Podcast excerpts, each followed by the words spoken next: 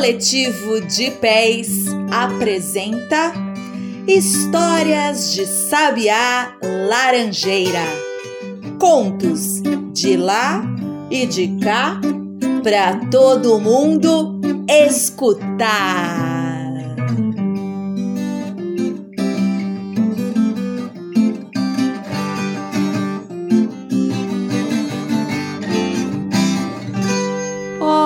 Da história.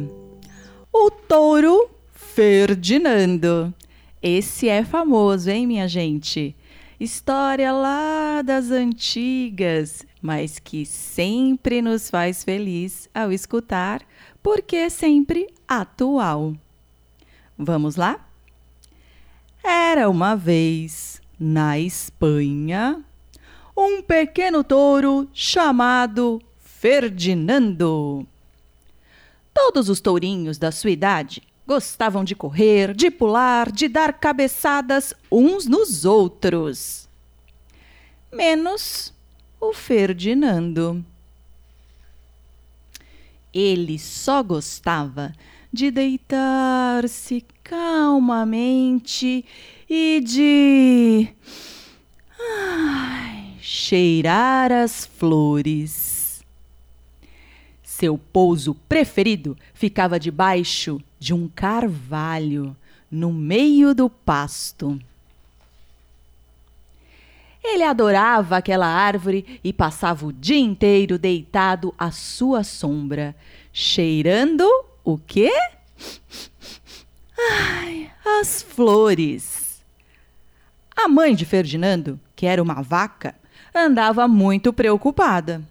Ela temia que o tourinho se tornasse um solitário de tanto viver isolado.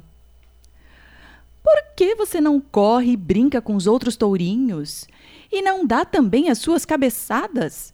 perguntava ela. Mas Ferdinando sacudia a cabeça. Ah, eu gosto mais é de viver aqui, onde eu posso me deitar e cheirar as minhas flores. Sua mãe concluiu que ele não se sentia solitário e como ela era muito compreensiva, apesar de ser uma vaca, deixou-o ficar ali onde ele vivia feliz.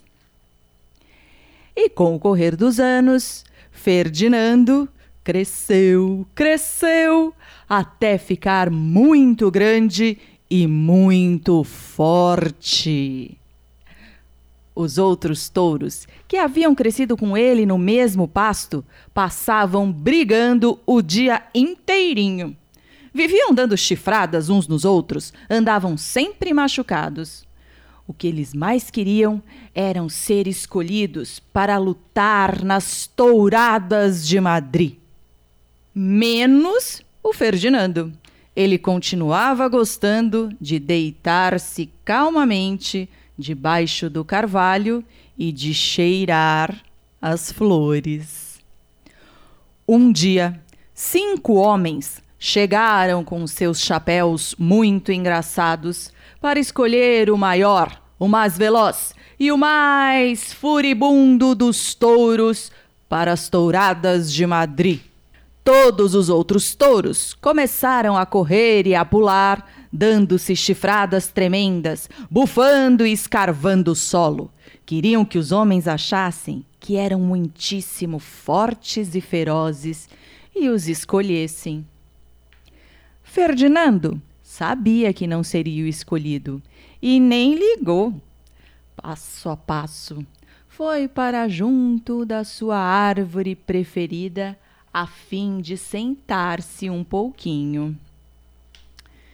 Ele não reparou onde estava se sentando e, em vez de sentar-se sobre a relva fresca e macia, sentou-se sobre uma abelha. Ora, se você fosse uma abelha e um touro se sentasse em cima de você, o que você faria? Hã, hã, hã?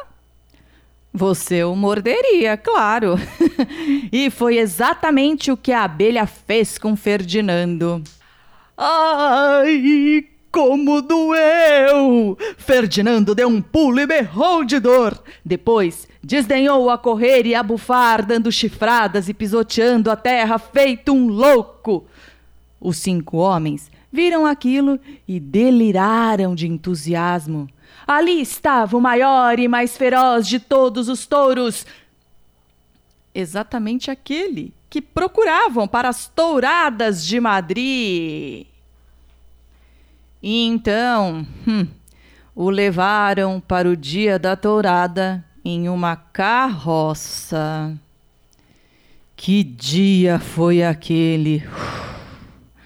As bandeiras tremulavam, a multidão aplaudia e todas as moças lindíssimas traziam flores nos cabelos.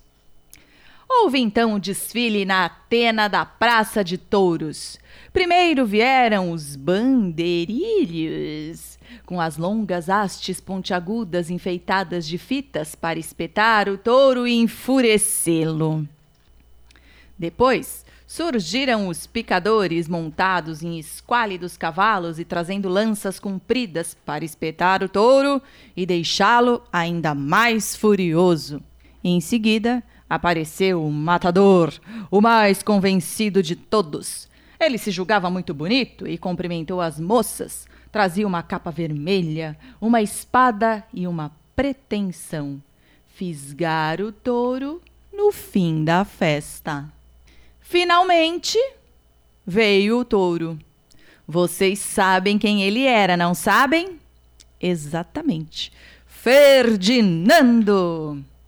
Em Madrid, ele era anunciado como Ferdinando o Feroz. Os bandilheiros tinham medo dele, os picadores idem, e o matador mal conseguia esconder suas tremedeiras. Ferdinando correu para o meio da Atena e a multidão gritou e aplaudiu. Todos pensaram que ele fosse lutar ferozmente, bufando, dando chifradas, a torto e a direito. Mas não. O Ferdinando não. Quando ele chegou ao meio da arena, viu as flores nos cabelos das moças bonitas, sentou-se calmamente e começou a Ai, cheirar. Ele não quis lutar, nem ser feroz. Por mais que os homens fizessem, continuou sentado, cheirando as flores. Ai, os bandilheiros ficaram furiosos, os picadores ficaram furiosíssimos. O matador ficou tão furioso, tão furioso que chorou, porque não podia se mostrar com a capa e a espada. então, Ferdinando foi levado de volta. e tudo o que eu sei é que continua sentado à sombra do seu carvalho predileto, cheirando calmamente as flores e que é muito, muito, muito feliz.